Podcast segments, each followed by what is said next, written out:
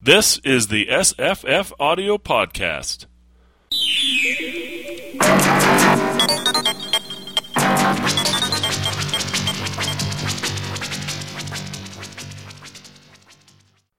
Hi, I'm Jesse. Hello, I'm Julie from A Good Story is Hard to Find. And I'm Seth. Hi, I'm Maissa. And we're going to talk about book one of The Fellowship of the Ring, uh, sometimes titled The Ring Sets Out. And Julie, you've you were saying you had read this before. I've read this before. Seth, you've read this before. Yes, many times. And Maissa? I have never read it. This is the first time I've read any of it. And I was talking to my son today about this, and apparently, not having read the books means I actually didn't understand the movies at all. Mm. I think that's untrue. My husband understood the movies quite well, and I'd read the books, so well, I, I thought I understood them, but then he was just talking about all this stuff, and I and I I didn't understand what he was saying. So I thought, okay, well, I would say well, this, isn't that true of a lot of things where the book comes after? I mean, before the movie is, you know, the book is the richer experience because they had to fix it to show it in the movie. yeah, I would mm-hmm. say this book is one of the best examples of that. Maissa, Oh, you- yeah. you, just listened to the audio drama, or at least the first part of it. I did, yeah. Was that confusing? Because I, I, I think of that as sort of the original adaptation of the movie. No, I, I didn't. I wasn't confused by the audio drama because that followed. Um, actually, that seemed to follow the the movie more than the book. Yeah, it's funny because it is sort of like a movie version of the book. Well, it's it it has sort of like it does the background stuff that you know what. Yeah, that's not, and that, and so that was familiar to me from the movie, Mhm. the audio drama. But you've also read the book, right? I've read book one. I mean, book one. Okay, Yes, book just one. checking. yes, I have. I'm not. I didn't come that unprepared. I just was unclear. The, f- the funny thing about the audio drama is that it has uh, Ian Holm doing the voice of Frodo, who plays Bilbo in the uh, in Mhm. the movie. oh, right. oh yeah, okay.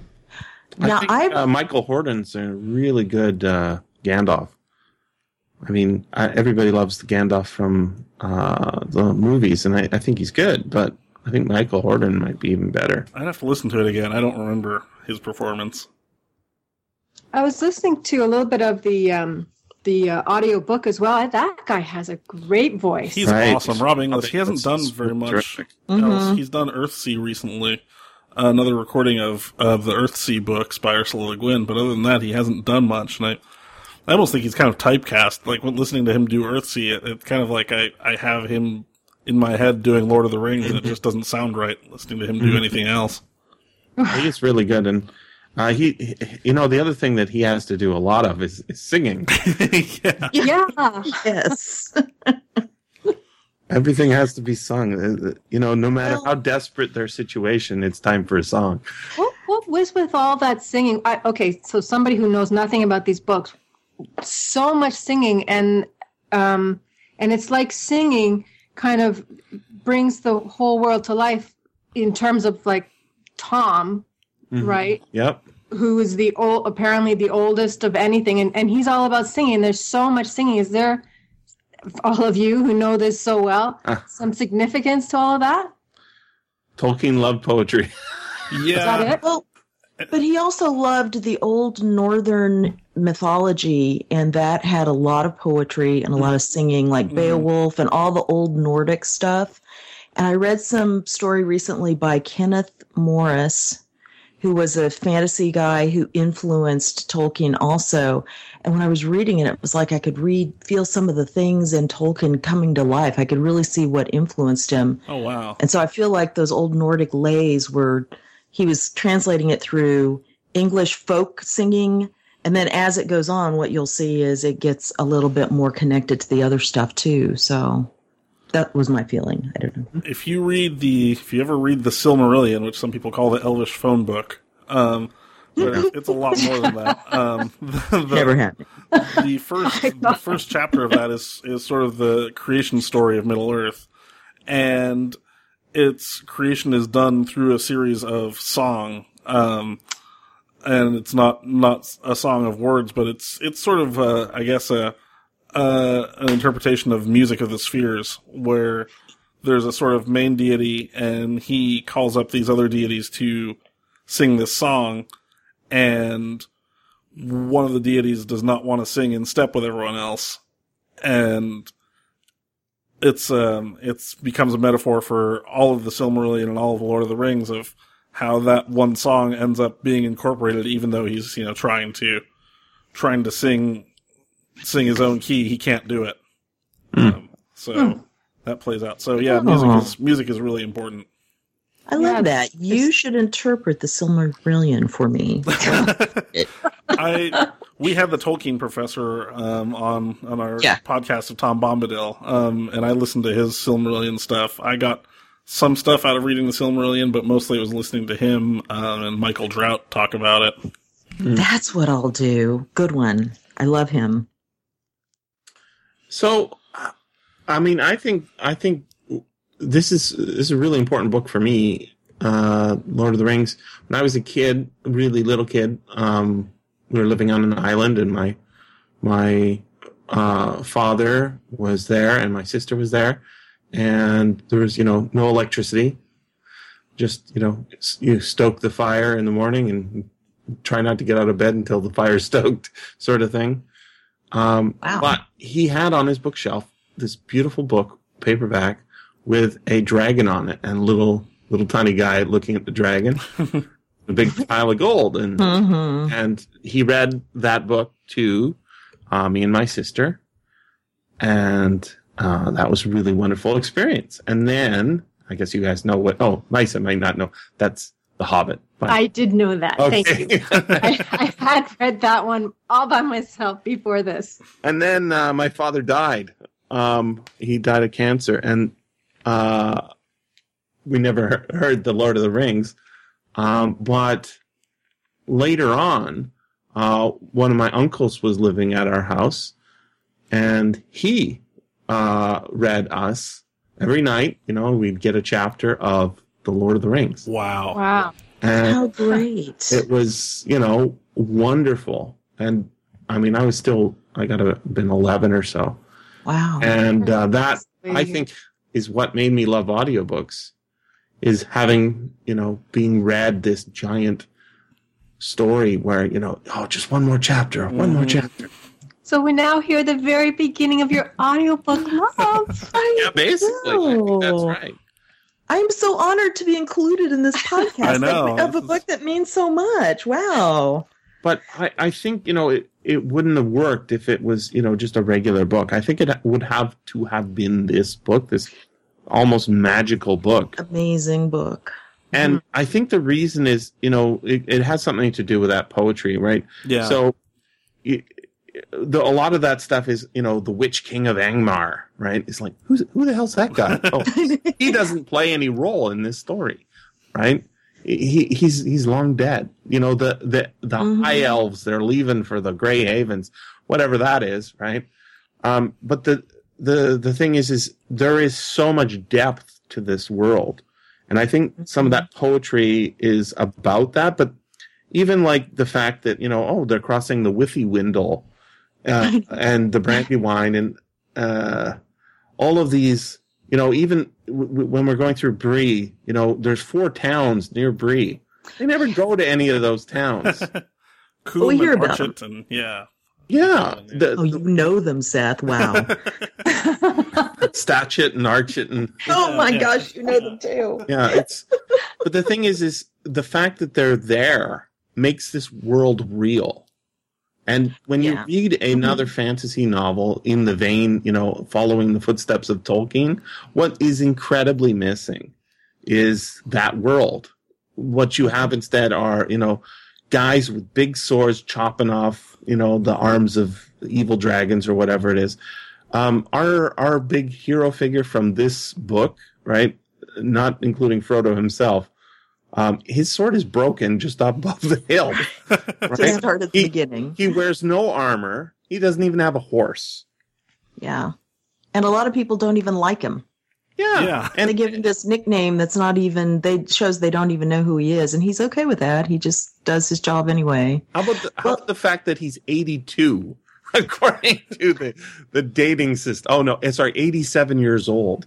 But he's an old he's from a long-lived group, so he's not really old, and which is what made him so great in the movie. I'm just gonna say. He's older than he looks. But uh well and see my experience with the book is i've read the fellowship of the ring seven or eight times because i kept trying to get into the lord of the rings and i'd hit that second book and i would just skid to a halt Hmm. And so jesse very similar to your experience of how well this began your audiobook love but for me it was one of the things that showed how audiobooks have a magic that can transcend the printed word because I finally said I am going to read this thing and I from the library and listening to it carried me through the difficult parts so that I could see the beauty of the descriptions and the mm-hmm. language and also how Tolkien changed the language as it was necessary to each situation.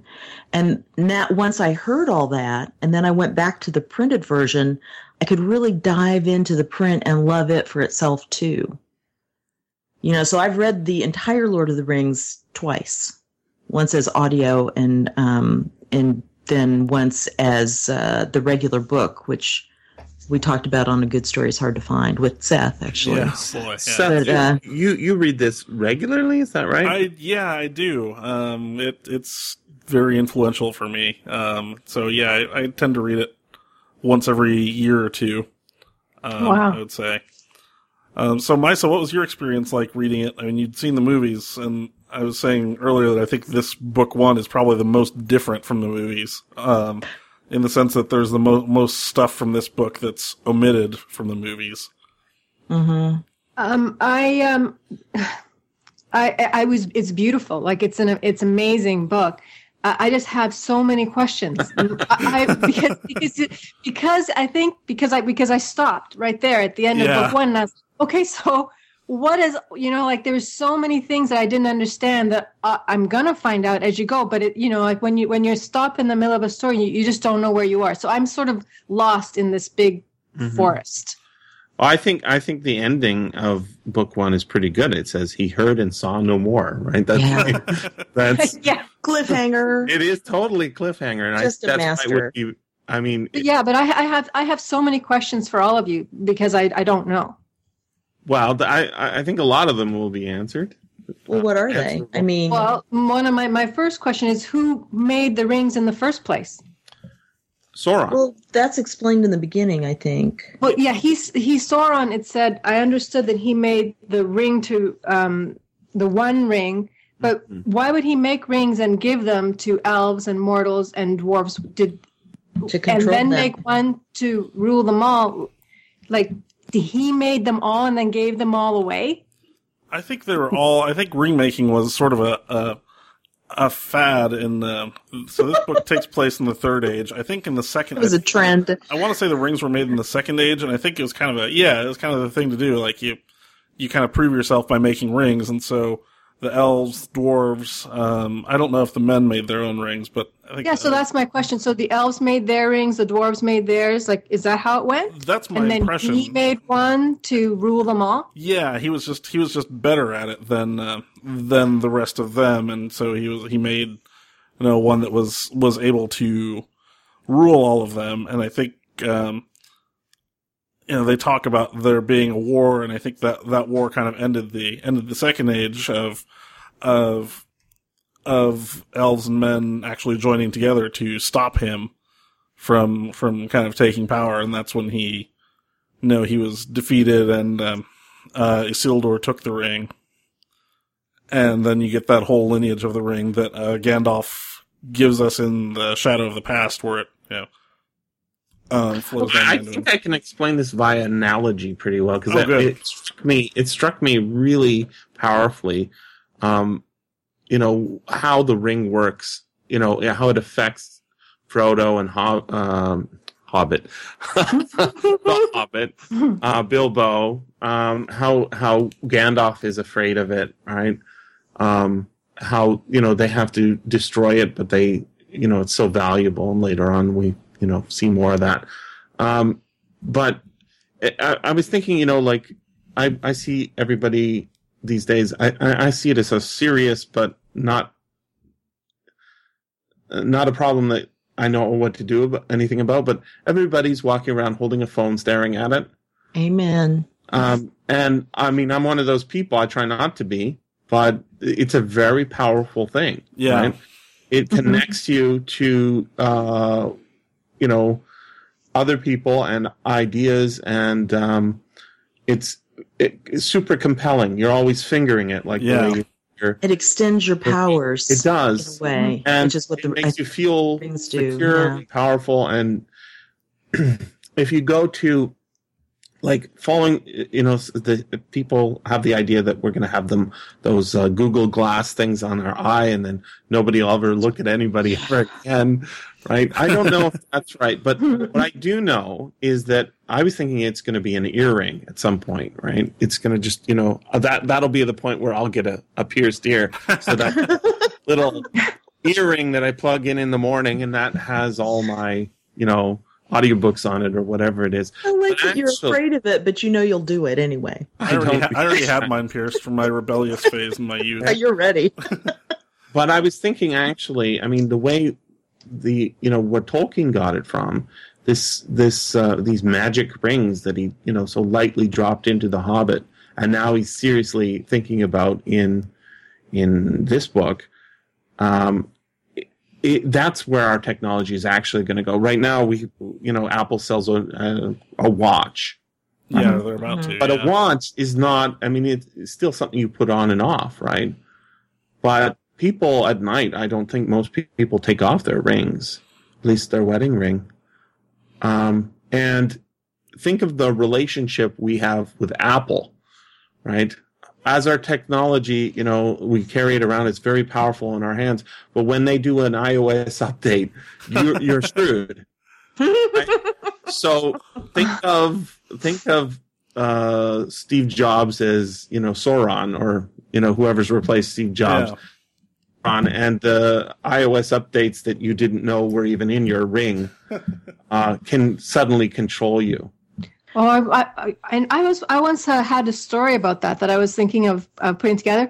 But in my in the story that I had, in it, this um, the technology was going to be actually implanted into your um, palm, so it's in your hand. So you can't like you can't. It's always there. That's where you see it. That you you connect to the internet from your own hand, Sure. and uh, it's like your like your earring, but you There can was a- actually see it. Sorry. Well, I, I think that I think it, we will see a ring that is and a microphone and a Bluetooth and all that stuff. That it has all that stuff. I don't know how uh, we would interact with it, but the fact that we could carry it around, you know, and maybe have to turn it off on the airplane or whatever, would be. There was a Doctor Who inevitable. episode like that, but it, everybody had chips in their heads, and they'd all stop at the same time and listen. Oh, yeah. And then Yeah. they'd laugh at the same time because they all heard the same joke from Right. the afternoon news, you know. And of course, it was used for evil, but um, they were kind of making that same point of watch out what you do with Well- your technology. but you know this is you know it's not like everybody has magic rings in this future but it, it goes back there is an ancient story uh, that socrates tells uh, about about a guy named gyges who i th- maybe i discussed this on another podcast but basically there's this guy named gyges he finds a secret cave that was you know buried long ago and inside of it he finds a ring turns out that it turns him invisible and he goes Mhm. around um, his his you know city state or whatever it is and makes trouble he you know Huh. spies on people and and then whispers their secrets to other people and it's this it's basically the story of the invisible man by hg yeah. wells as well right it's it's about a person who goes mad with the power uh, but also has the consequences of of that and it you know it makes us think about the black riders you know that Mhm. people who stared at their iphone too long So Right. so so the ring was in the cave waiting to be found in this Yes. story. yes Well, you know, I had a question. I had another question. hmm Um, because the ring has so much power, like it, it can influence people to, you know, it it it, it exerts influence. So my so Sauron created the ring, but but it, could the ring have caused him to create it? Like, where did this come from? You know what I mean? Like that ring was waiting to be found. So could this ring have almost created itself and used him as a vessel?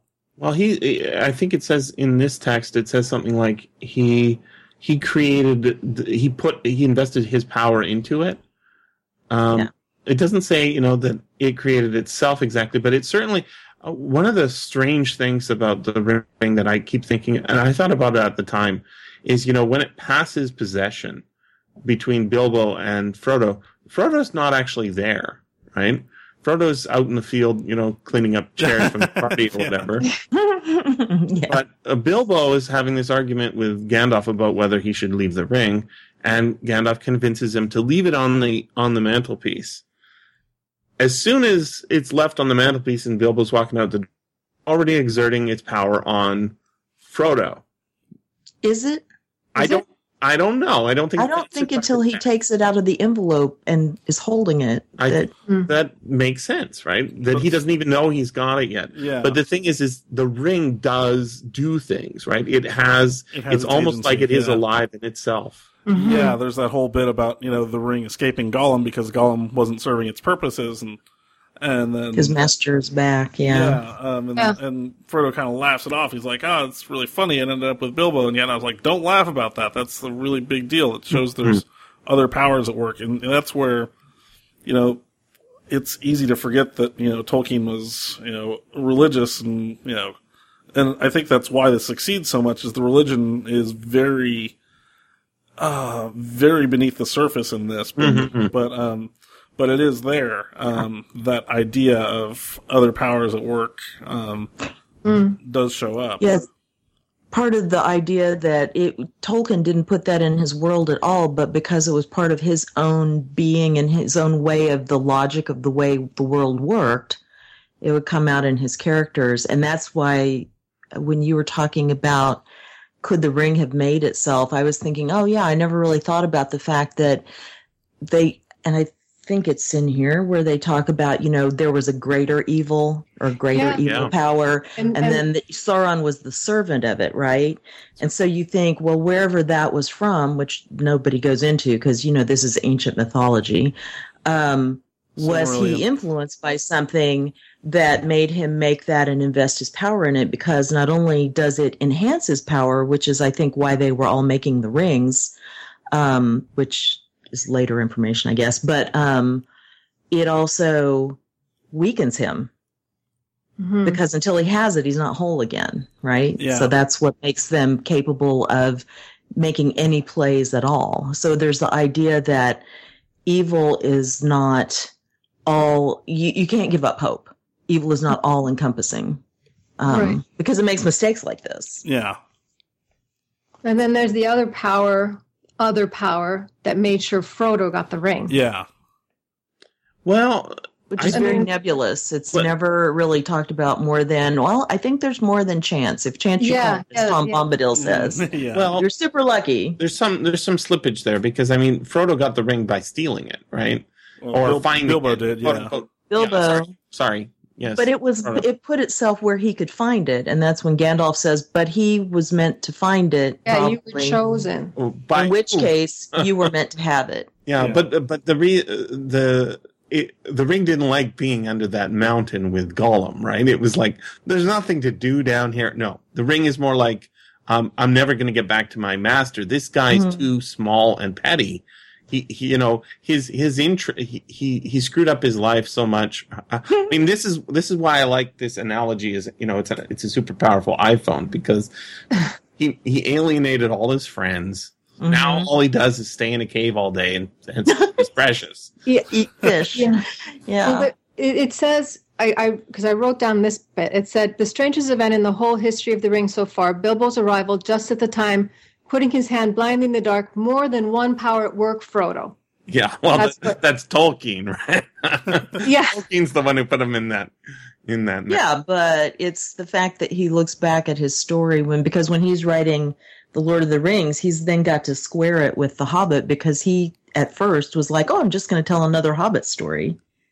You know, that's why he went back and had to rewrite The Hobbit yeah and they said uh, that rewrite oh well he Hobbit? lied in his first book because you know he told it as a nicer story because that was the first hobbit story gollum was kind of nice and went oh well you won all right i'll show you out you know Um, so he had to say, well, that's the reason that version of the book is out there. Mm.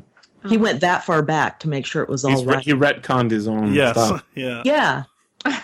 Yeah, because in when I was looking through the letters, which I finally had to stop reading for a while, but he was talking about he wrote a letter to his son, Christopher Tolkien, who was away at war, and he goes, Ah, I've just realized the times are all wrong for like the phases of the moon or something. I've got to go back and add three days here and take some days out there. But Oh. I think I could fix it with a week or two here. And I'm thinking, oh my gosh, no wonder your fans are like this because you were like this. Wow. um, which is what makes it complete, like you were saying, Jesse. But Yeah, I, I mean, it, it, I've seen you know other writers try to do you know world building. They call it right. Mm. Uh, the way they do world building is pretty you know slapdash. I've never seen anybody do it like this. The closest Yeah. I've ever seen is another book that I I love in kind of the same kind of way is Dune. yeah. You know, Dune right, is this uh, science fiction version of of Middle Middle Earth. It's it's eco ecology, you know, to the nth degree, and he builds up a whole you know plot after he builds up the world because he's out, Mhm. you know studying those dunes and he's thinking about the kinds of people that live in deserts and how they would be and and you know how prophecy and the desert you know sort of go together and then he says okay now why why are they fighting over this oh it's the spice i mean the oil i mean the spice whatever it is the spice roots through the deserts and the you know that that depth is is incredibly there and it feels like it when you're reading it and i think when you start reading you know any of the the tolkien knockoffs it it's like yeah your world building it's it just shows. it's yeah. just not there right? yeah. In fact Well, and I- most don't seem to care and most readers don't seem to care which which makes me you know like how can you read this junk? It's just well, and the que- that makes me think about the question of you know we don't know exactly who made the rings or why, and it's you know Tolkien continually again this from reading the letters fairly recently was arguing with his publisher about yeah I, I- know you want the Lord of the Rings, but I really feel like the Silmarillion is going to make everything much easier to understand. I really think everybody should read that first, and the Oh, publisher's like no, we've read it. This isn't happening. Okay. We have to make money. And um, so I was admiring the job he did at working in little bits that are still understandable. Like, you may not know who made the rings, but it doesn't really matter to the story because the it's happened so long ago that the hobbits wouldn't have known, and Gandalf has to search out the history even. So it's sometimes it's like um, Chesterton said recently, or I read recently, where he said Britain and France are not um, like of Rome, or he goes, they are Roman still. They're not their own thing, really. They're still built up from Rome, but you don't know that until you find the old Roman road somewhere. And that's kind of what this book is. It's got the old Roman roads where it's like, oh, look, this ring. I don't know where it came from, but here's what it does. Mhm. And it, it's kind of okay that we don't know. Or if you do want to know, you can go find, you know, what Pliny and Cato and Seneca and read about Rome. Well, yeah, but the the, yeah, Silmarillion. I, I guess that's the brilliant, the most brilliant thing is is how tangible and and real the whole thing is because of so much backstory. Like be like, you know, I, I don't know how most of what happened on this planet either. Yeah. yeah. Yeah, but it is definitely tangible and real right but it's here, yeah. And I can still relate to the stories that go on day, you know, every day. Yeah, there's Because the people are real. Yeah, and it feels so real. There's this um, um, reference in in the second book to someone makes a reference to the cats of Queen Beruthiel, and you you never know. I've actually tried to look this up. Tolkien never says what that is or who that is. It's just this myth that you know is is somehow current in in that world, and you know people, everyone in that world knows that story, and so it's little little throwaway things like that that just um, it's funny now that you mention it there's not there's no cats in this i mean there's dogs There's dogs, yeah, Yeah. Farmer Maggot. Which Farmer Maggot, I rereading this for this podcast, I just appreciated Farmer Maggot all over love again. it. Yeah. Um, and I think that's one of the real losses. You know, they, they, they did their best in the movies to try to make, um, to show hobbits as, you know, made of sterner stuff than they look. Um, and they did an okay job with that. But you think of Farmer Maggot standing there and facing down this Black Rider, and Black Rider rides at him, and he, he gets out of the way, but he's like, he just tells him, "No, you're not. You're not coming on my property again." But just that that courage. I mean, there are definitely you know men of men and elves who would would not have done that. Mm-hmm. Yeah. And often that's invested in these lesser characters. Well, not lesser necessarily, but they don't. We don't have time to go into it, or it would be an even bigger book. But like Glorfindel, at the end of this book, he is just tosses off. Well, I came. I was looking for you, and I came across these. I think it's three of the Black Riders on the bridge, and so then I chased them till I couldn't catch them anymore. And I'm like, they ran from him. Three of them ran from one him. And so uh, I understand that if you read the Silmarillion, you find out so much about him, but we don't need to know that. It's No. just a hint at what kind of power he's got and that the elves can really have. You know, they're not just beautiful and mysterious and that kind of I thing. think you know the, the the key to this working, as opposed to the Silmarillion, which you know if you tried to read it, you Never read it. It's just it's complete gobbledygook. It just your brain goes away from the text because it's it's too it's too elvish. Yeah. Um, yeah. But w- what's interesting is that these hobbits are I mean they're literally grounded, right? They're in the they're in the earth. But they're so much like, you know, just a guy who wants to have breakfast. You know, Yeah. just very simple people. They like, you know, flowers and they, they send mail and, you know, I, I mean, some of the have good smoke. Yeah. yeah, good smoke. Um, one of the ways I was going to read this, and I was thinking about how Julie will react when I start saying it. so be careful, Julie. I'm just just thinking. This these are the thoughts that came to my head. Okay. Um, but basically, um, I was thinking, you know, there's these, you know, very peaceful hobbits, and then this radical priest, and he is, he, you know, calls himself, he's in an order.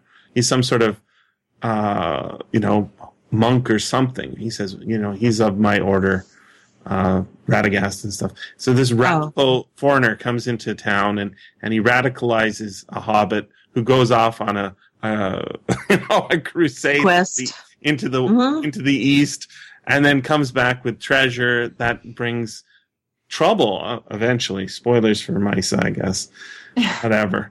Um, trouble to the uh, the poor little hobbits, right? And Aren't you even talking about Moses. I mean, come on. There's, I mean, there's that's there's long line of that kind of thing, and the prophets Absolutely. in and Yeah. stirring up trouble because because too much peace is not what's good for us always, kind of thing. Well, uh, but it, you know it, the fact that you know Frodo is inheriting uh, a kind of a curse um, is you know makes him have to leave his you know his land that he loves, and yeah, he he kind of wants to go.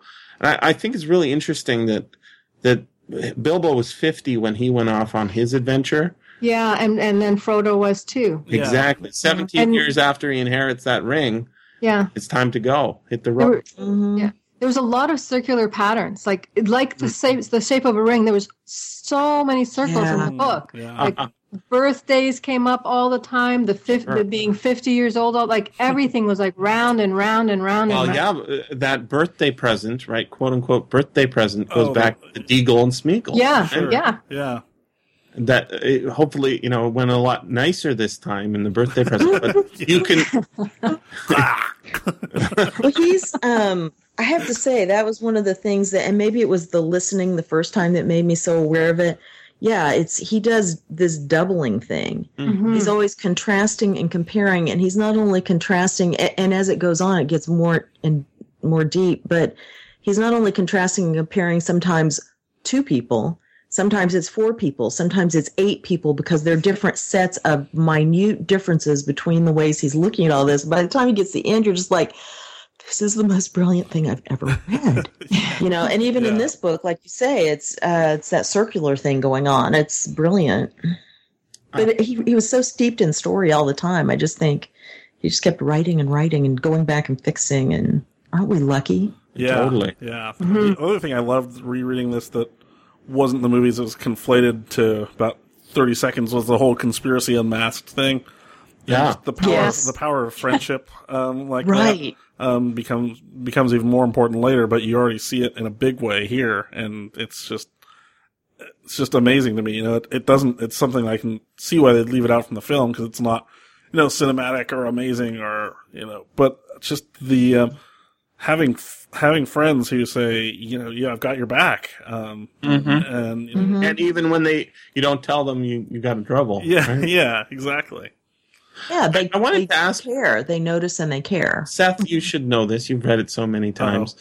Um, see, I, I, I thought there was a total story to be told, and I'm waiting for this to drop into the public domain so that somebody can do it. Um, the adventure of Fredegar Bolger, while he waits for the Black Riders to come and Yeah. steal the ring that he's supposedly got. Right? We don't have all those Black Riders um, after Frodo because they don't know it's him until you know the incidents in Bree. Um, hmm they're still sniffing around Hobbiton, right? Well, we do get a little So- flashback, don't we? I can't remember in one of the This- chapters.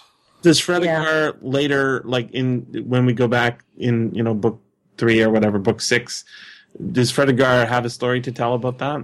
I don't think so. Well, he- I don't think we it's get him. this book. I mean, he just we just hear what happened to him in this book. That's all. Yeah, I don't think you see much of him in that.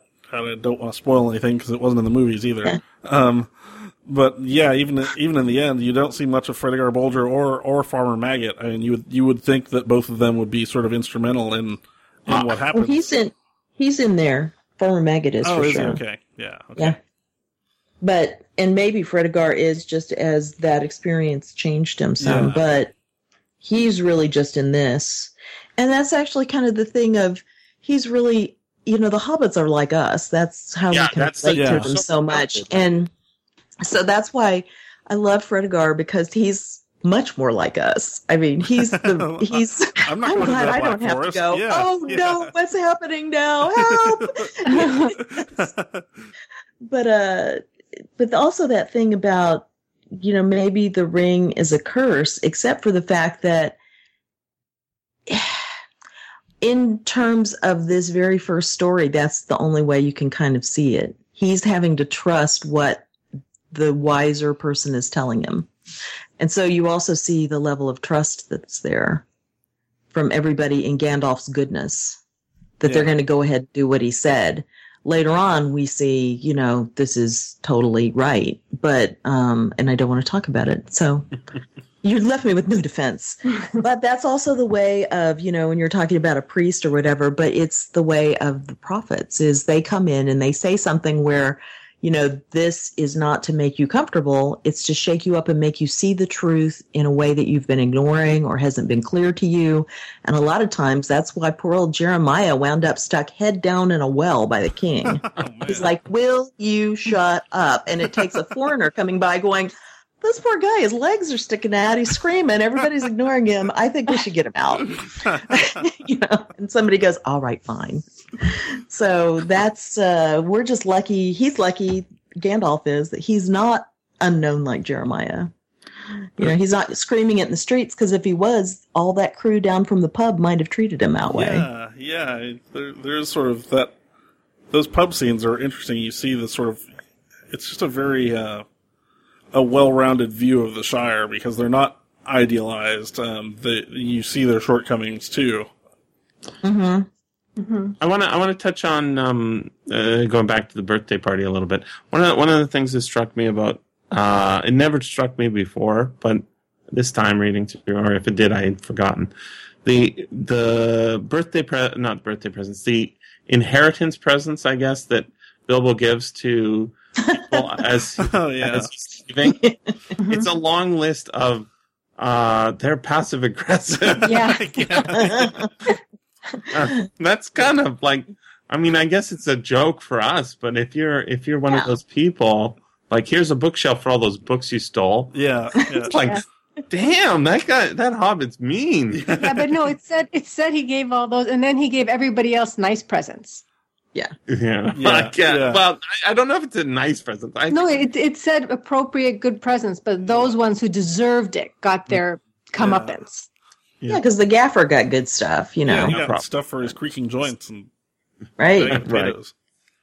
Yeah. potatoes. Yeah. um, The gaffer would find that very important. there's a there's a funny line about Merry was saying goodbye to the uh, to the, the beer barrel. beer barrel. Oh yeah, Yeah. So, yeah. Like goodbye. Goodbye. long long time no see or whatever it is um th- there's there's a lot of funny stuff one of the things that that frodo says that i think is very interesting um is when he's hearing the story about smeagol and déagol Oh yeah. he says he says um hobbits don't cheat right because because he's comparing them to No way, man. the hobbits right Yeah. uh the and the thing is is just like i think a few minutes after that in the story um a whole bunch of hobbits come in and try and rip off everything in the house they've got wheelbarrows um and if we think back to uh the you know the original the hobbit yeah, the end of the Um, Hobbit. They're they're trying to loot the place. cheater Yeah. you know that's not a riddle what have i got in my pocket yeah, that is totally not a riddle. So either he is just completely, uh, but Gandalf lets it pass, right? He doesn't say uh, that's not true. You right. guys cheat all the time. Um, I think I don't know if these are holes or it's just because he's having fun. Um, and Oh, he's just nice. he's, he doesn't want to be like Gollum. Who wants to hear about something and go, "Well, you're kind of like that person." yeah. Everybody And thinks that's- the best of themselves. Yeah, yeah, that's happened to me. There's somebody who I've tried so hard to get along with, and this person tries so hard to get along with me, and we strike sparks every time we hmm. almost just say three sentences to each other. And I'll talk about them, and they'll go, "We kind of, you guys are a lot alike." And I'm like, I don't even want to hear that. I get it. yeah. don't even say that to me and i'm just like str- i struggle with this and this other person struggles with it too because we both work in this thing together and we know we want and we want to get along it's really hard. And it kind of makes me think of later on he's a little more honest right after that when he's saying well okay i'm going to go ahead and he makes a sacrifice. I don't want to leave my comfortable hole. I don't want to do these things. But he says i should like to save the shire if i could. Though there have been times when I thought the inhabitants That's too right. stupid and dull for words, and have felt that an earthquake or an invasion of dragons might be good for them. Yeah. But I don't feel like that now. I feel that as long as the Shire lies behind, safe and comfortable, I shall find wandering more bearable. I shall know that somewhere there is a firm foothold, even if my feet cannot stand there again. It- And that's it- the it- most noble kind of Yeah. Sacrifice. That's the depth too. See, uh, I mean, I think that the depth of characterization comes from from that, you know, getting out and leaving your country. Uh, you know how he's got these mixed feelings. Is it? It, it makes me think again, uh, sort of about this. You know, this radical guy coming into town and you know stirring up some hobbits. The hobbits get all excited to go off and see elves or whatever it is. yeah. Um, it, right now in the news, they talk about you know people going off to join ISIS or going off to you know join uh, uh, the Kurds or whatever to fight. Mhm. You know, blah blah blah. Um, well, during the 1930s, the Spanish Civil War, Canadians and Americans went off to fight this, you know, the fascists, and and some people went to fight with the fascists, Yeah. right? Mhm. and and then you know decades Tolkien later in- th- those people are back integrated into our Yeah. society the ones that survive and uh, we we we kind of forget that and so the fact that you know Merry and Pippin are off on this adventure too uh you know off to Mhm. fight fight an evil they don't even know what it will be Mhm. is is pretty impressive, uh, given that you know it's it is sort of just a blank slate. One of, one of the things you know I was thinking about they never mention money, and then actually Mm. I was wrong. They get to when they have to buy that pony from Bill. Yeah. Yeah. Uh, Yeah. It was twelve silver pennies or something, right? Yeah, something like that. Um, but you know, Sam's family has to get paid for doing that gardening, right? And, Yeah. And he sold the he sold uh, Bag end bag end, right? Um, So it, it- there is an economy of some sort going on. People have to bring up that uh, long bottom leaf to smoke, right? yeah. Well, but I wanted to. Could I double back? yeah, go for it. just for a second when you were talking about you know it's more complex because people went off and and merry and pippin are fairly simple in their motivation and also sam you know, and even in this book, Sam says, you know, maybe it's after he met the elves. I can't remember. He's like, it, it was that I wanted to meet the elves, but now there's something more. Maybe it's Hmm. toward the end Yeah. more. He goes, And he now there's something deeper. I, there's something else I want to do. And it makes me think of um, one of the things that you start to see here is how diverse the views are of good people. Mm. And the views of evil right now are pretty simple. That changes when we get closer to it. But what we're close to is the simple, good people. You've got Farmer Maggot, Tom Bombadil, Strider, who's more complex, Butterbur, even in the innkeeper. I mean, he's he's Love just Butterbur. very top Oh, of the awesome. moment, simple. But he's a good guy. He's oh dang, all my bolsters have been ripped up. I hate those black riders. Um, I'll do what I can. He buys the ponies, or he pays for the ponies that were lost, even though it was expensive at the time, and he didn't know he'd make the money back. You have Sam and Gaffer, and that's contrasted with the simple views of bad people, like uh, was it Ted Sandyman? Mm, yeah. at the back at the inn, and you know that Southerner Bill Ferny or Bill Sir- Ferny and that Southerner, and so, but you still get it's a more complex view, even in the simple stuff. They're good in different ways. They're they're bad in different ways. Mhm. You know, some are bad just because they're prejudiced, like Ted Sandyman. Some are in in and colloquial or parochial, colloquial. They're in they're parochial. Bill Ferny's actively participating with somebody who's Yeah. pretty shady. So even then, you're starting to see it's like they're real people. You know. Derek- So sorry, I broke up your No, no, no, good. talk. I was I was just thinking, you know, like the well, one of the things, you know, the way you saw a lot of the information problems, like everybody's heard of Mordor. A word that when you listen to Rob Inglis saying say it, say murder. Right? Would you like to go off to murder? yeah. Like, yeah, so, oh, I'm not sure I want to go there. I, That sounds I don't. dangerous. Um, but, you know, other than solving the information problem, you know, getting the news out better. Although I noticed Gandalf, no matter where he goes, he always gets the news. It's like he's got his own iPhone on the end of his staff. New York Times. Yeah. It's like, oh wait, it's just in. I gotta go south. The birds told me yeah, basically, some eagle flies in and Yeah. yeah. we don't need to know that. I don't know how my iPhone works. I just know it works. Okay, Exactly. There's yeah. great Wi-Fi in, at the the prancing, Prancing pony. that's right. Little Wi-Fi sim- symbol on the sign. Yeah. Oh, yeah. well, it's like I was visiting my mom in the hospital and she was trying to figure out how to get another book downloaded to her Kindle. And I went, Oh, hospitals are great these days. They all have free Wi Fi. So I do it. And she's like, How did you do that? I didn't know I could put books on my Kindle except by using my computer. And I'm like, Oh, okay. so, that's Gandalf. I was Gandalf at that moment. There you go. Yeah. So Yes. uh, the the you know other than the information, I mean, one of the things you know that seems to happen is that these elves they make great bread, their their their juice or whatever it is Whatever they that put in stuff there. is. Yeah. It's great. Their water makes you know even dried berries take taste really fresh. Um, it's it's what they really need is like you know some some guy to get on a horse and drive into the elvish lands and load up on food and bring it back to the supermarket in in Hobbiton. They they seem to lack like you know long bottom leaf is not available in uh, in Gondor, right? They don't have. uh, And that's one of the things. I didn't notice it as a kid, but I'm noticing it now. I was thinking, like, well, how does this economy work? Is is uh, and I know this is not really the way you're supposed to read the book. Like, dang, Jesse, you're asking a lot here. no, like No. the economic system I set out think before I think me. you're right. I think I think that's might just be an area that the world building is not.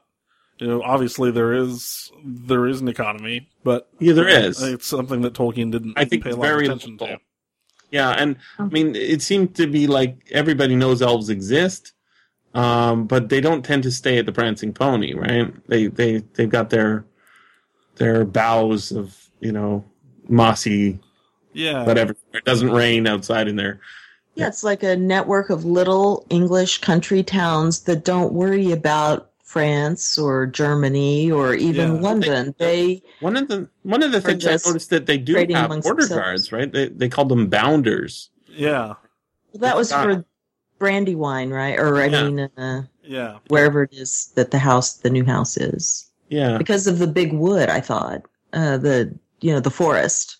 No, but they they they ha- they actually have like like at the I guess at the Green Dragon Inn they were saying something like the Oh, okay. founders are working overtime okay, uh, trying Dwarves, to dwarves are coming through. Yeah, got it. um and and it, the idea was like there's refugees is the idea that I I was getting is that there's Huh, people yeah. coming up from the south and from the east I didn't think um, about that. fleeing from uh the problems that are just happening you know they don't have a uh internet Mhm. BBC radio to tell them you know, what's going on um and that not everybody would have the full picture right hmm Well, we are in a time of movement at the beginning of this book, aren't we? Like the elves are leaving and the dwar- Right. everybody's Yeah. leaving. yeah, yeah, it's definitely a time of unrest for sure. Uh, s- uh, speaking of um leaving you know uh, going the mention of the gray havens here early on um i was thinking about how the the the Ringwraiths the uh, black riders they get their you know they they got their rings from whoever it was i guess it was sauron who gave them men their rings the kings um and they don't die right hmm well, how long has it been since um, Gollum had his ring? Shouldn't he be like? Didn't dead they by- say hundreds of years, maybe a couple hundred years Well, or something? he had it for hundreds of years or thousands. Yeah. okay. Yeah, it was, I think. But- yeah, But it was Bilbo was 111 when he gave the ring to Frodo. Yeah. He was 50 when he got the ring. So Gollum's been around living without the ring for 61 years. Is my math right? yeah, something and, like that. and then another add another 17 years um, this is how long he's lived without the ring right hmm um,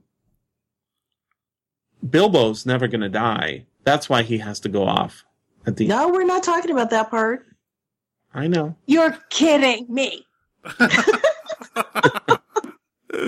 Um, I'm sorry, I had strict instructions only to talk about the first book. all right why don't we talk about tom that rule. bombadil nobody we, we we already talked about tom bombadil in another podcast but if if if we're ever going to talk about tom bombadil it has to be yeah, now because he never shows up again I think Gandalf Okay. visits with him at the end. But yeah, other than that, Yeah, he, he's mentioned, but we never see him Yeah. singing, dancing, or prancing again. And it's funny because he's, and you may have, ta- I haven't had a chance yet to listen. I have him queued up to listen to that one that you did, but um, he's never really explained in the whole thing as as I break my own rule that you told me about to not talk. But I mean, he's kind of in there, and I love that section. Now that I've listened to it, I, when I was reading it, I was like, "Oh, what a waste of time!" Yeah. And the Barrow Wights love that whole Yeah, thing. that's great. hmm That- yeah, that was but- great. yeah, Because- I want to talk about that too. I break that at Halloween every year, or I read it for like Halloween. Oh, gatherings. that's It's so good. perfect. Yeah. Oh, so creepy. I'm like, oh my gosh, he could have written weird fiction. Uh, it's very Lovecraftian. yeah, exactly. But um, you look at it l- later in the whole context of everything. I look at it and you go, I kind of actually love that there's not a reason for Tom Bombadil to necessarily be there. He just is part of that world, and everything doesn't have to be of a use that we can see for it. And, I mean, and the- he's of use to them at that time, but in the big picture, you know, we And- and- everything else we're introduced to has a reason for them being there. Yeah, and and he is so um he just doesn't care. He's so happy. Like, yes, you go have your adventure. Yes, yes, the world is everything in, is in balance, but it doesn't matter. Everything is fine. Gold You know, like waiting. he was he was before any of it.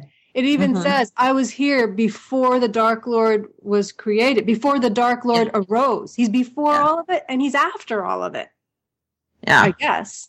and he'll help them. He's, per, you know, here's the little song to sing. You know what? You guys can't even get to the border on your own. I will take you there. But I'm back to Goldberry now. Tra la.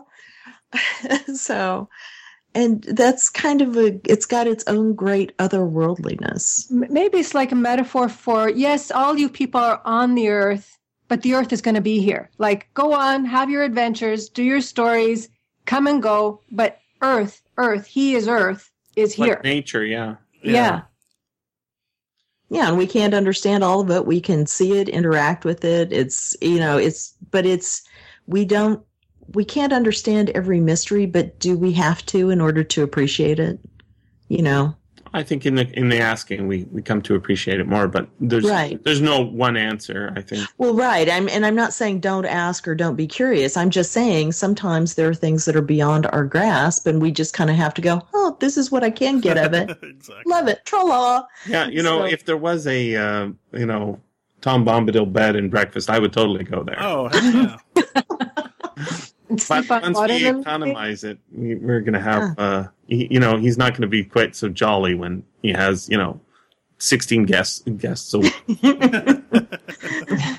You're probably going to have to You- help the ponies and stuff at that You- point. You wouldn't know how long you were in there, though. Doesn't time sort of? Didn't they lose track of time? They didn't know when they last ate or when they last like he'll talk, and you could be there for years. Yeah, that's right. And there's like they went all day without eating, which for hobbits is unthinkable. yeah. yeah, So Um, I think uh, it's it's pretty it's a pretty great scene, and if, even if you you know, uh, Maissa, you'd seen the movies before, right?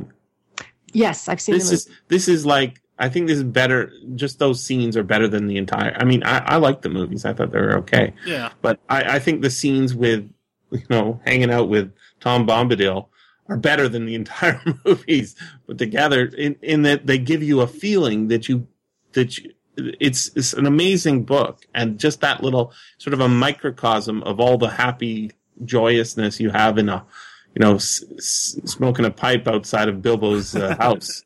Mhm. It's it's amazing, and I, I, I I sorry, go for it, Julie. No, I'm sorry. I was going to say, I guess it's a nice introduction in a way to the fact that they're going to encounter things that are so foreign to them outside of the small world they've inhabited. You know, they knew about the elves and they met them and they were in, or I guess that's before Bree, but, um, but, and then they go back into Bree, which is something they can understand. But at times they're again going to be pulled into very odd situations that they don't understand. And it's Tom Bombadil's the introduction to the fact that there's all this stuff right here, so close to you guys. You didn't even know it. Yeah. Mhm. Yeah, and and also he he was sort of a buffer between uh, real hardship and and success. So like the the two Yeah. horrible things that happened with him or difficult things, he was there to help them through them and to teach to help them see that they could go through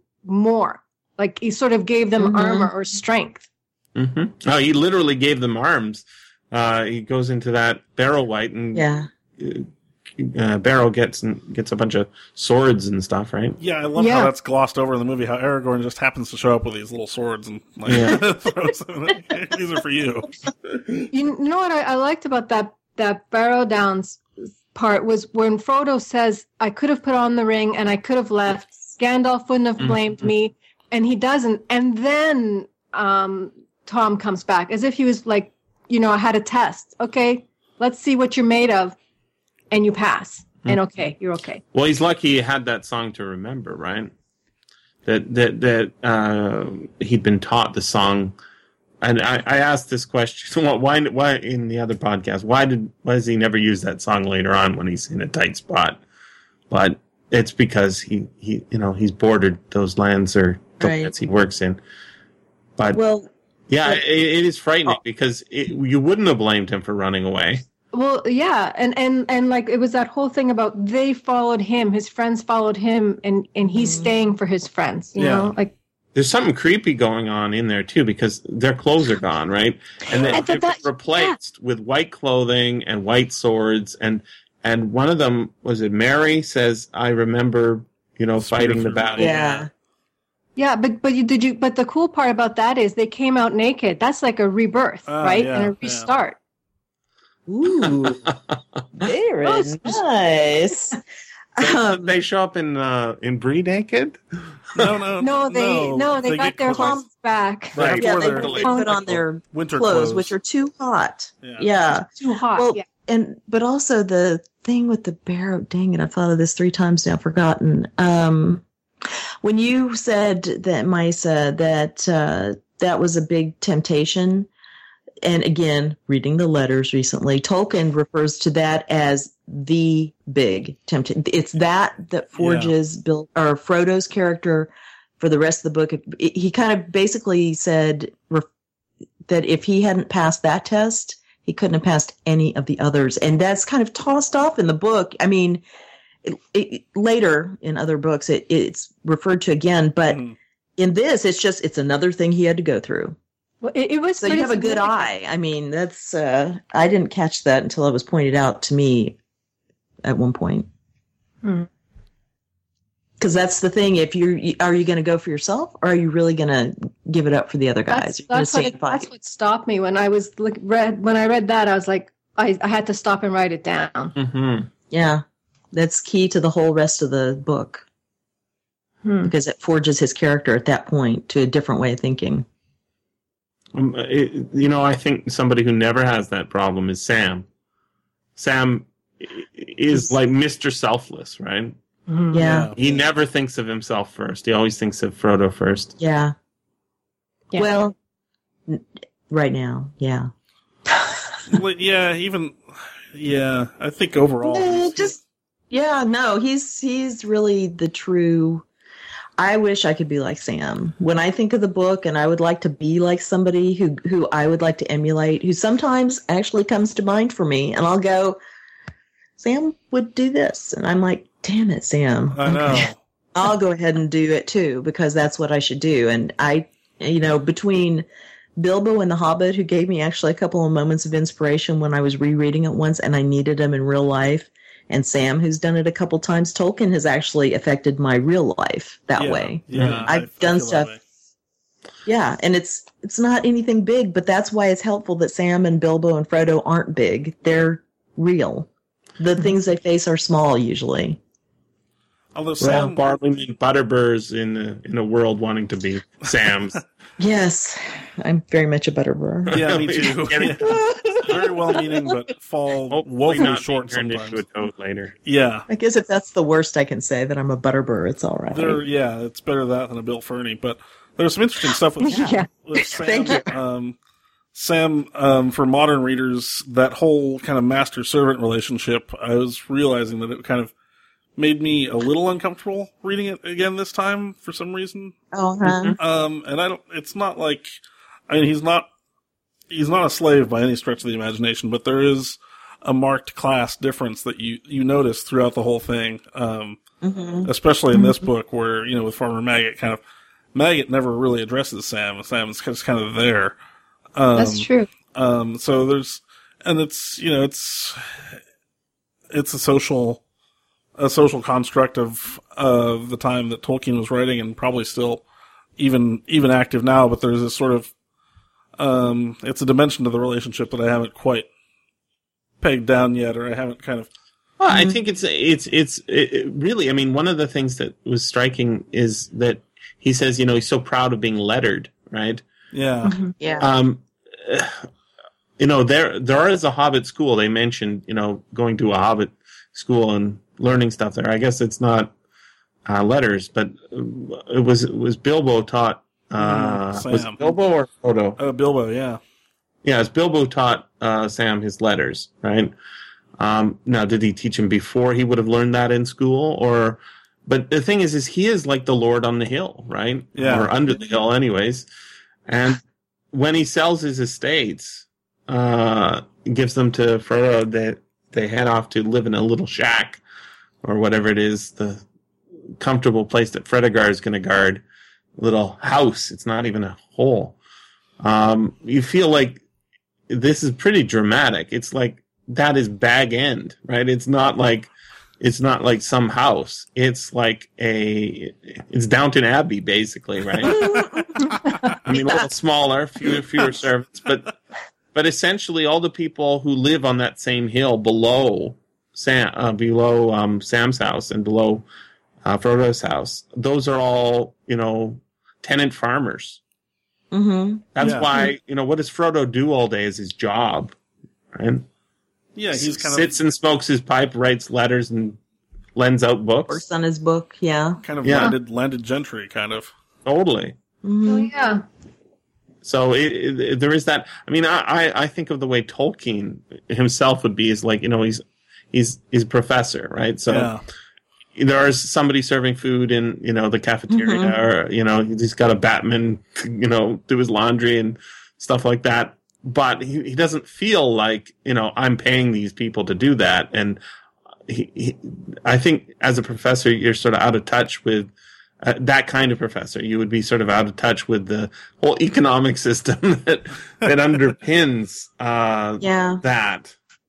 But you, you don't. I mean, like you, you- in in Middle Earth, maybe there isn't that kind of like you're thinking about an economic system like our economic system. Maybe there isn't. Well, it's not Maybe- capitalism for sure, right? I mean, Yeah, it's not modern like- capitalism, but assuming that, I mean, one of the things that strikes me is that there isn't as much.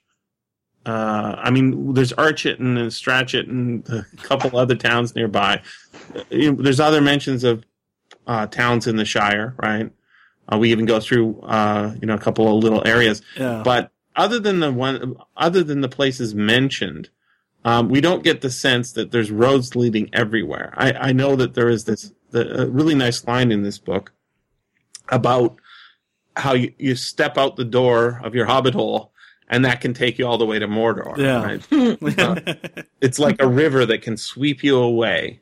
It's what Frodo uh, is told by Bilbo. The road goes on ever on, It- and every doorway is like a little tributary to the big road. And it, it that's Yes. it seems almost like a very American highway system. You know, you, you can start Eisenhower and the, Texas, I- drive- the Yeah, interstates. totally. You can totally drive anywhere, right? You can go up to Alaska if you want, and it every road leads to the next one. But Mhm. but it there isn't a sense that you know w- what are they like? I didn't know how much a drink cost in the Green Dragon Inn, but It comes in Presumably. pints, we learn in the movies. there, the, he, if there is a weakness, it, and I mean, you have to really go looking for it. I would say the economy doesn't make a lot of sense, but you Well, know, I when you're dealing with elves and magic, maybe it doesn't have to. Well, I guess it how many it would depend on how many times you've read it because I'm like I didn't know and it didn't occur to me to think of it and now that you've brought it up, I don't care. um, so uh, to me, it's not a weakness. I guess if you care about the the underlying economy, because then who's I haven't met a weaver yet. They get their clothes somewhere. I mean, you know, about solving problems, right? I mean, yeah.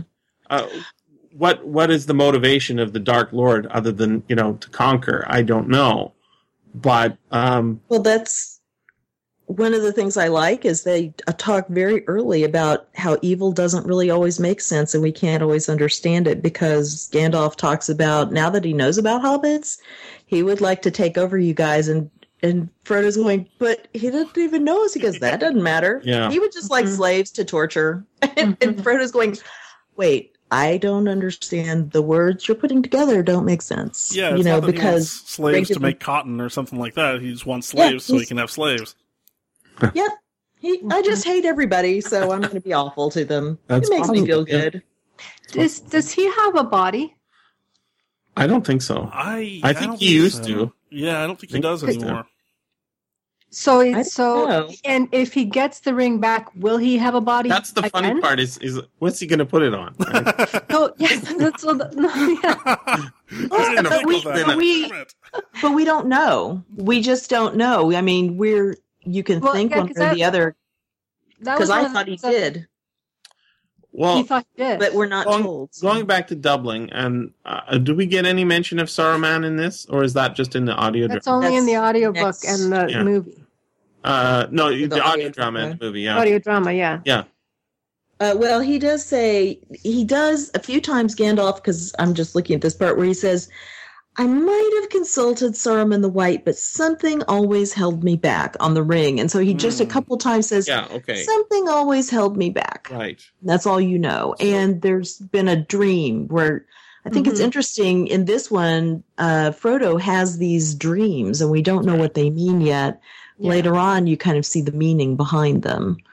But uh, you're going to go, I dreamed that.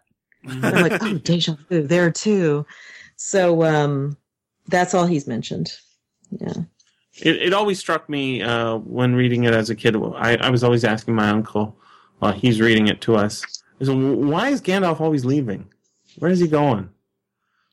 And you know, it is eventually, I guess, answered sort of, but Mhm. um, you know, in the same way that uh, that Tom Bombadil leaves, right? He le- lets them go off Right. of their business. He he'll he'll drop in at opportune times.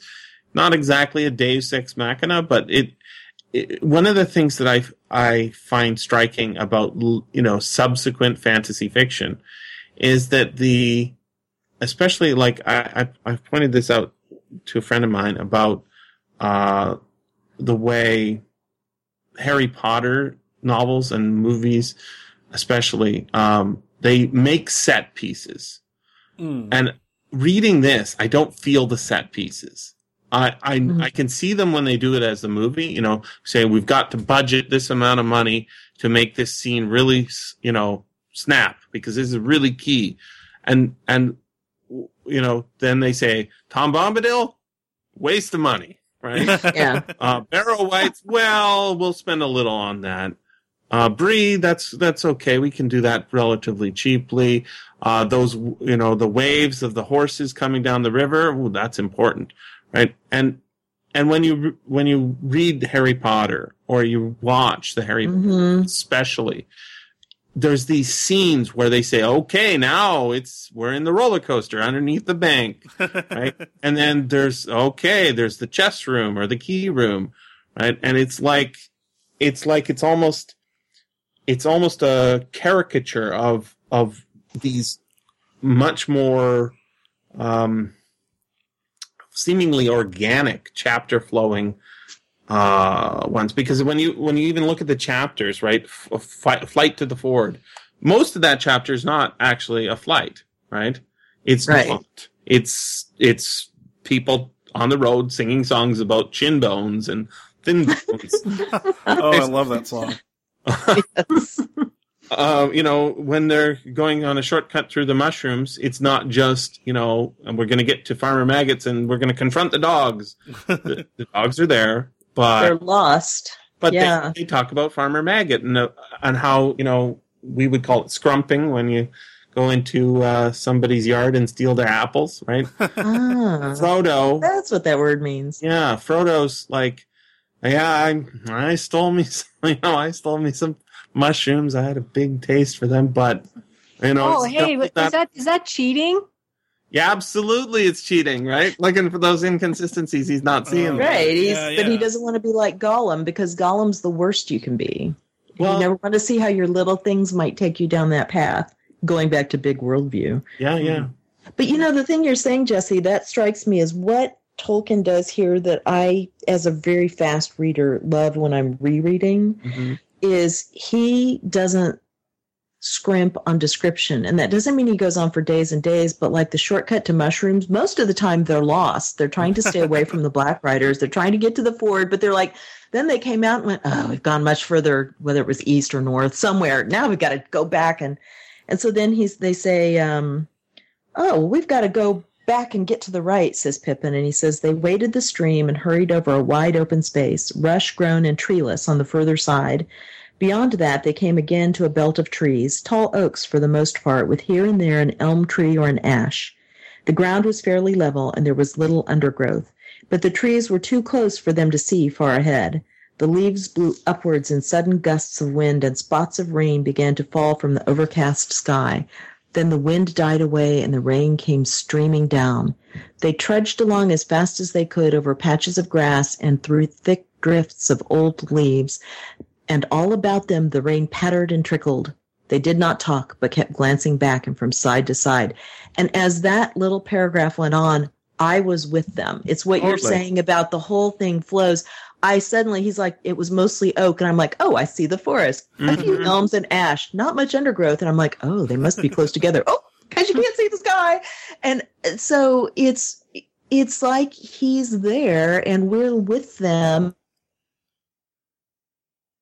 And it's that way the whole We're living in the world while we're reading this book. Right. And but then they're like, and then it's not a lot, but then they start talking again. And so you really you are in that world. It's what you're saying about that's part of how it's seamless because everything to him is that real world. Now here's the turnip field. Now here's the fence. Now it's rutted. Now they have to So he's writing it like a movie, but we're getting every Just the weather and and it it, Right. it is it, it is so much unlike the things that we see in other fantasy fiction. I mean, it's when you read this, you go, yeah, um, it's got swords and it does have mention of dragons. There are trolls in this in this chapter, right? Mhm. But uh, they're dead trolls. They're from a Hmm. previous book, and right. uh, the dragons, you know, that's an inn, right? and the sword, oh, that's broken. Um, Yeah. When when That's Yeah, good. That's- when they when they take it and they say, okay, we're going to do a Tolkien-esque fantasy adventure. The elves are throwing magic spells here and there. The you know coins are flying deeply, and one of the things that you know Dungeons and Dragons does, um, which is you know a game inspired by this, where you go and hunt dragons and you know get their treasure, is it's the opposite of this. Where when when when Tom Bombadil, uh, you know, frees them from the Barrow Wight, a little dungeon, right? He takes the treasure and piles it up for the birds to come and Yeah. you know make put into their nests. They don't like stuff their pockets with gold, right? And go off to Bree and and spend all that money on gambling and hookers. Right? It's not about that. It's uh, they don't. The only thing they take is the, the swords that they're given from the little daggers they're given Yeah. to defend themselves, right? and they don't take them; they're given them, and so you kind of wonder if they'd have taken them if there would have been Now they that ill been taint. fearful, I think. Yeah. There's also an interesting point in that scene where, um, which is kind of a foreshadowing of things, where he's like, "No, you go off, old you old Barrow Wight," with one of his songs, or even when he's talking, you know, he's rhyming everything in it, or he's using that cadence he's got, the bombadillo cadence, um, and he's like, "You go off, you go off to you know wherever it is and dissolve," and you kind of there's a sense of that happens. Yep. It's dissipated into the wind. So uh, You air out that that cairn or what, yeah. oh, and let all the evil out, so it's not stinky in there anymore. Yeah, and so it's not. You're right. It's that counterintuitive thing of um, it's not that, and now I have defeated you, and you're bound, or you're going to be good, or you're going to change, or you're going to heaven, or Yeah. whatever traditional thing we expect. It's just you're gone.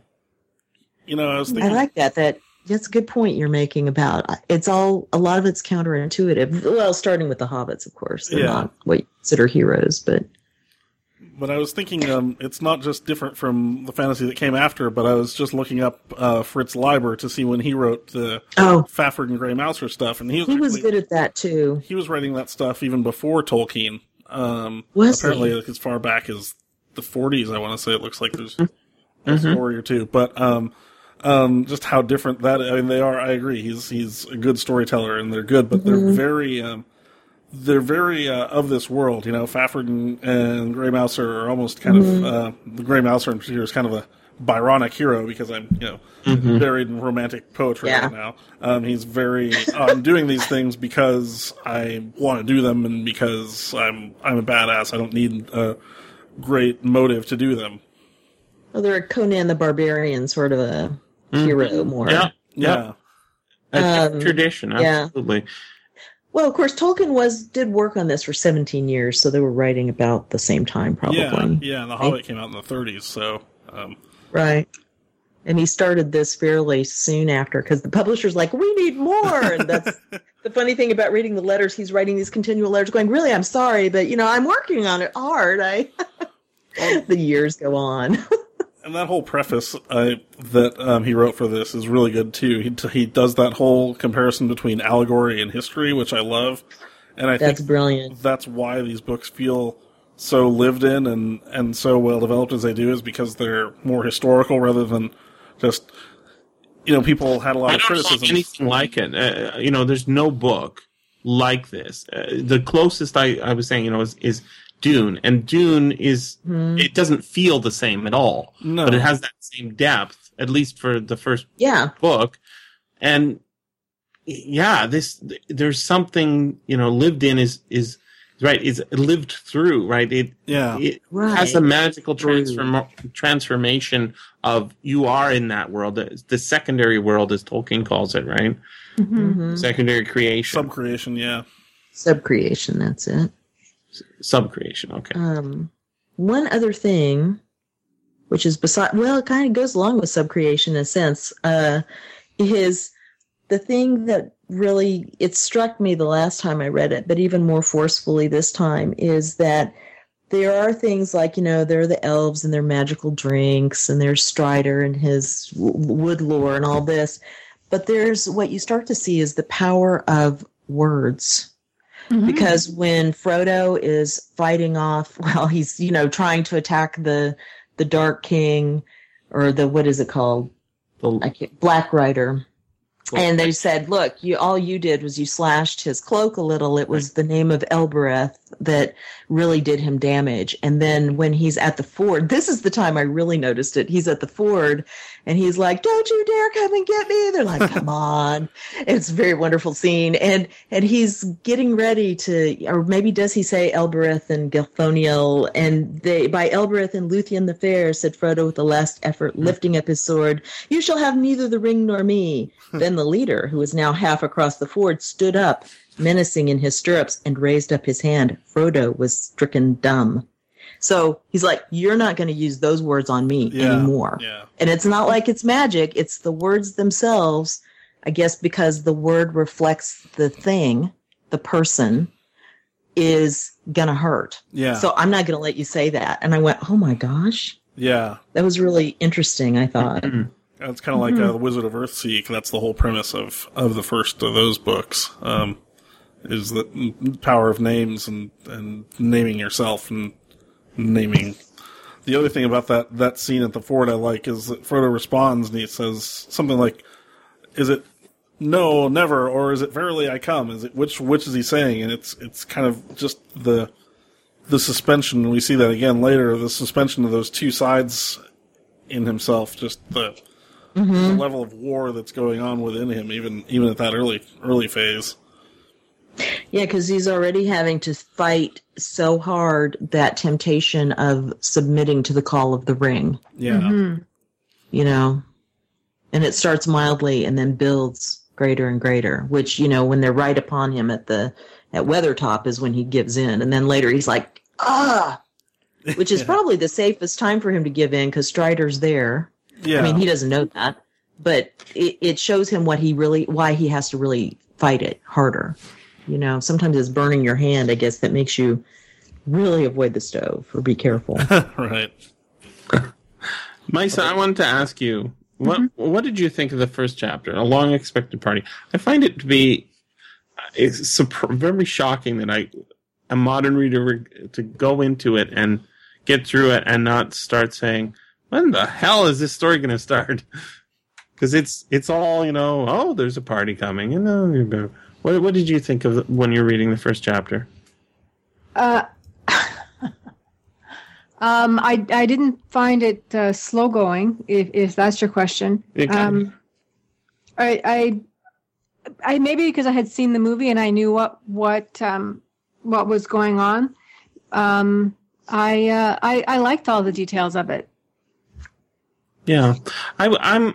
I was. You were you were asking me earlier this week whether I was going to watch the movie or not, and I I got all ready to watch, and then I thought I don't think I will, and I think it. I think it's because it it can override the great stuff that's in my head, and I didn't find I didn't have that worry about the audio drama. I, I think the audio drama is it's not more faithful than the movie. It it does a lot of the same sort of uh, moving things around and conf- you know not conflating, but you know compressing things.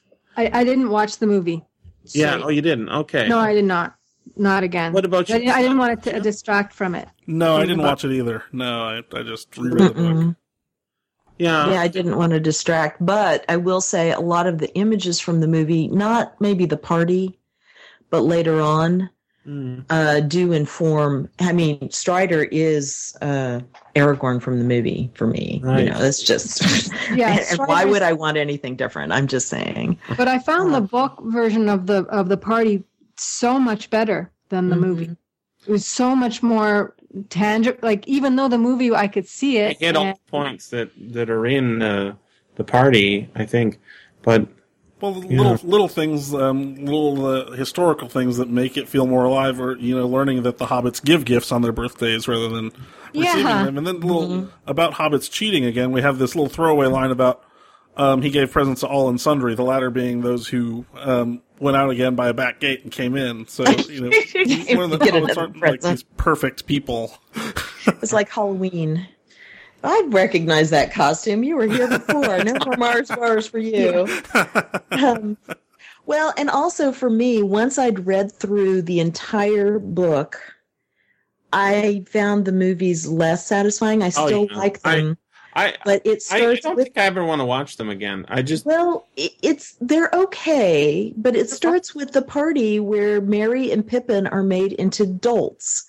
Mhm. And they're not that way in the book. They're young and merry. That said a lot. But by the fact that how Merry and Pippin are treated throughout the movies makes me um, have less respect for Peter Jackson because I feel like he didn't understand the characters that well.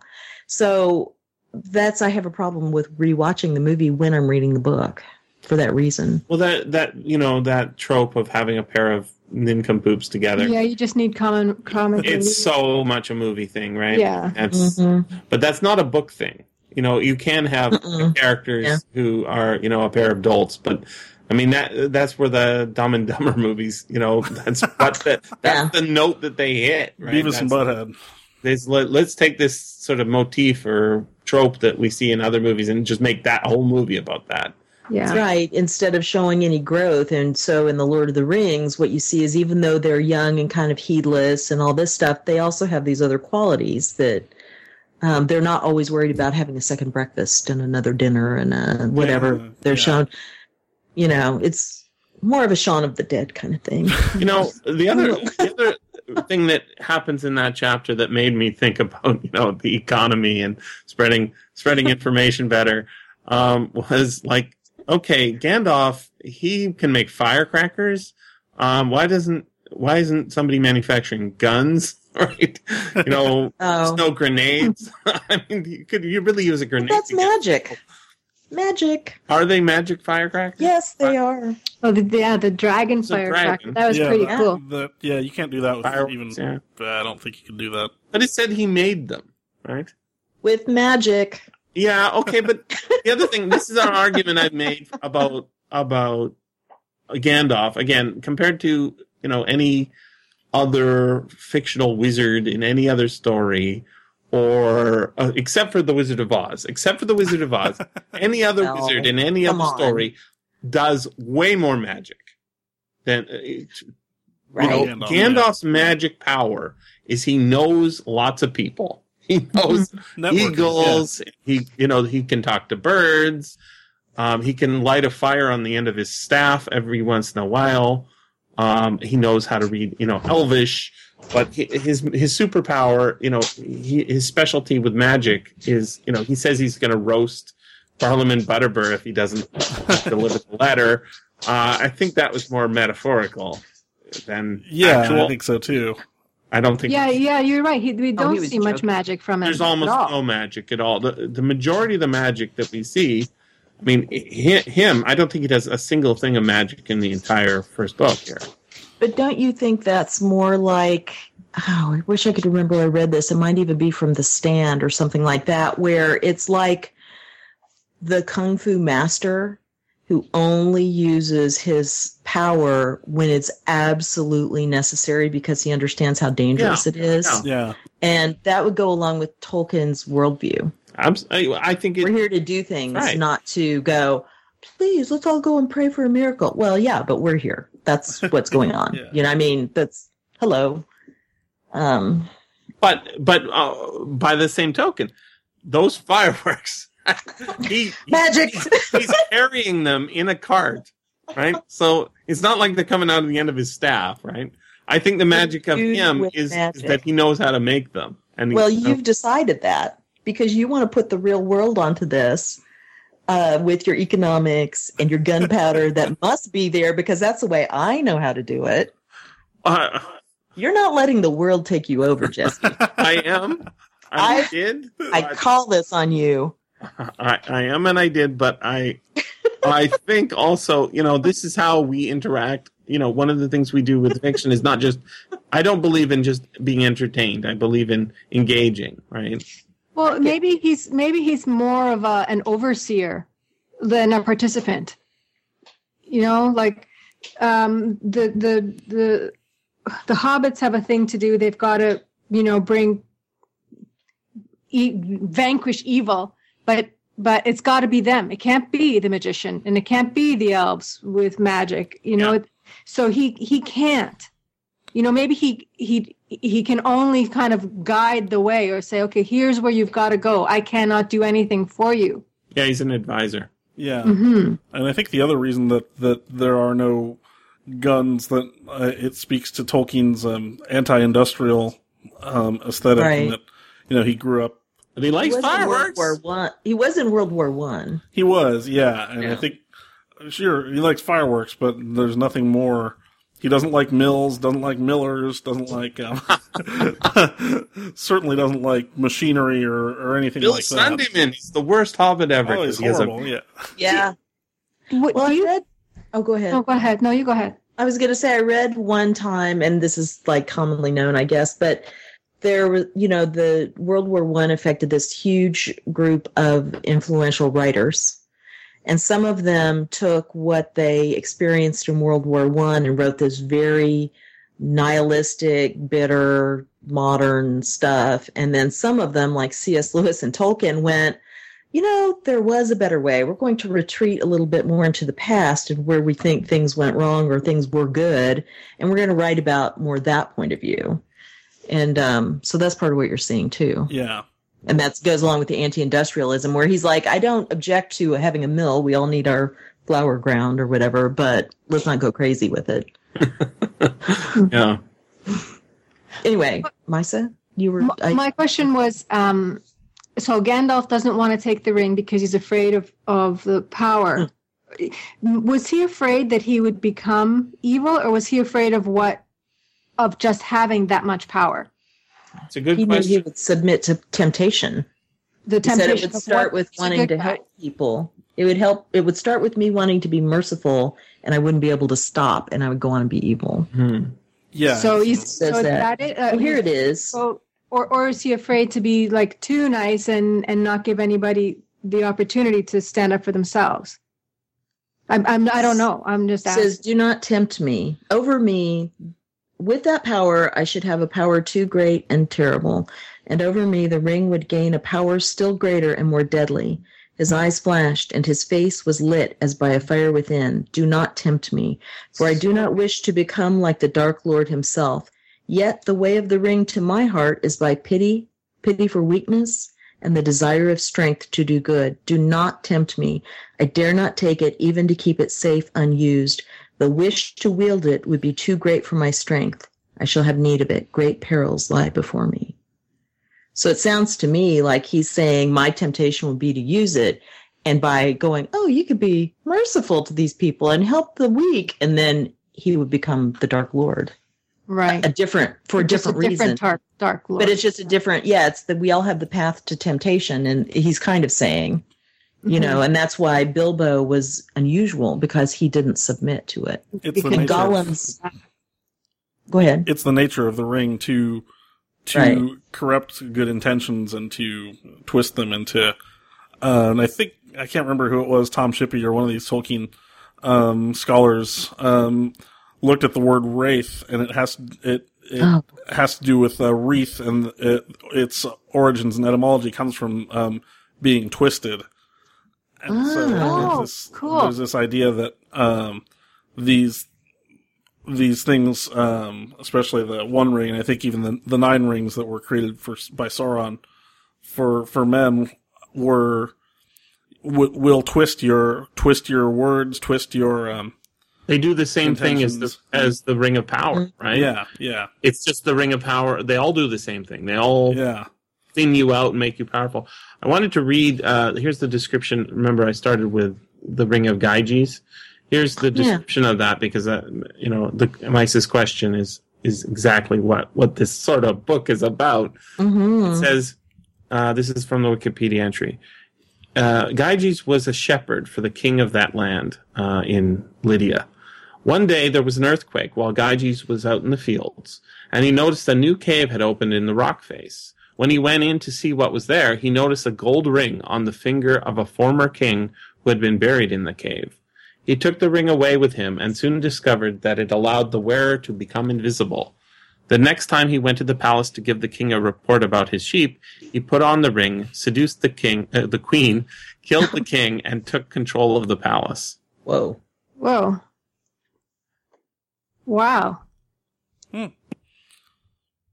It's uh, it's it's about you know if you have invisibility, you have a superpower, and with that superpower uh, is a huge amount of danger, but you'll abuse it. Well, Yeah, the you'd have to think- temptation. You'd have to think Tolkien knew this story. I mean, he's a scholar and Yeah, absolutely. languages. Yeah, it's it's in the Republic. It's not a, a particularly obscure story, right? Mhm. Um, Well, and I and that's why it's kind of fun to see Gollum. You know, here's here's the great Gandalf going, here I know myself. I know what my weakness would be. And I can see how it could be used for wrong if I wasn't careful.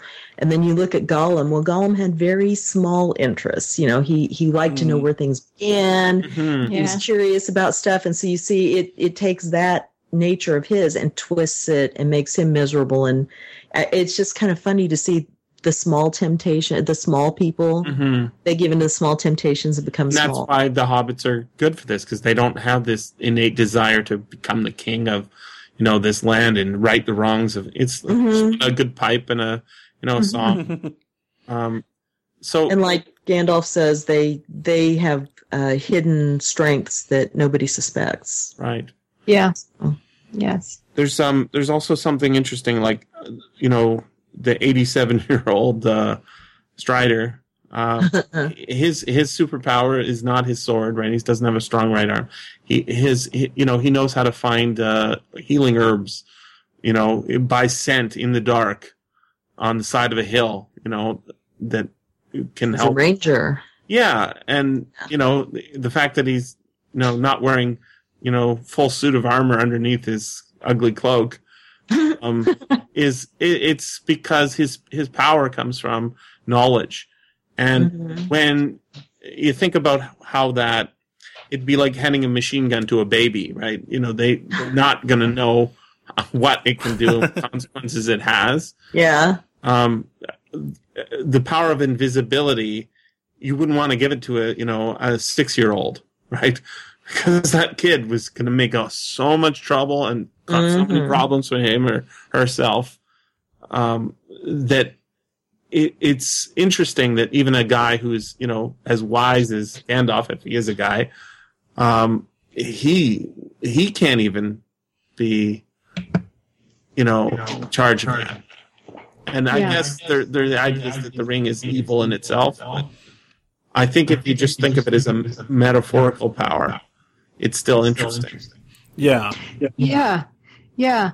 Um, now, it, be- it wasn't in the book, but in the audio drama and in the movie, that whole part about Saruman, like it, it was just, it was just as if um, the idea of it warped him.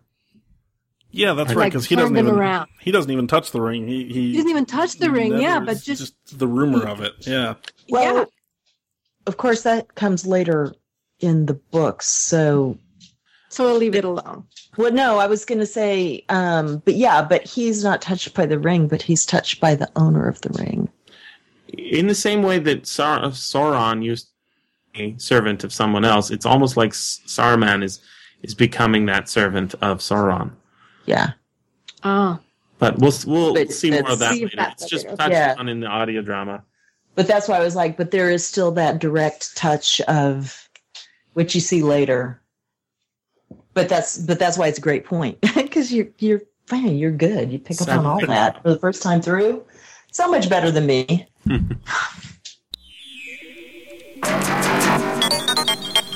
This has been the SFF Audio Podcast. Please join us at www.sffaudio.com.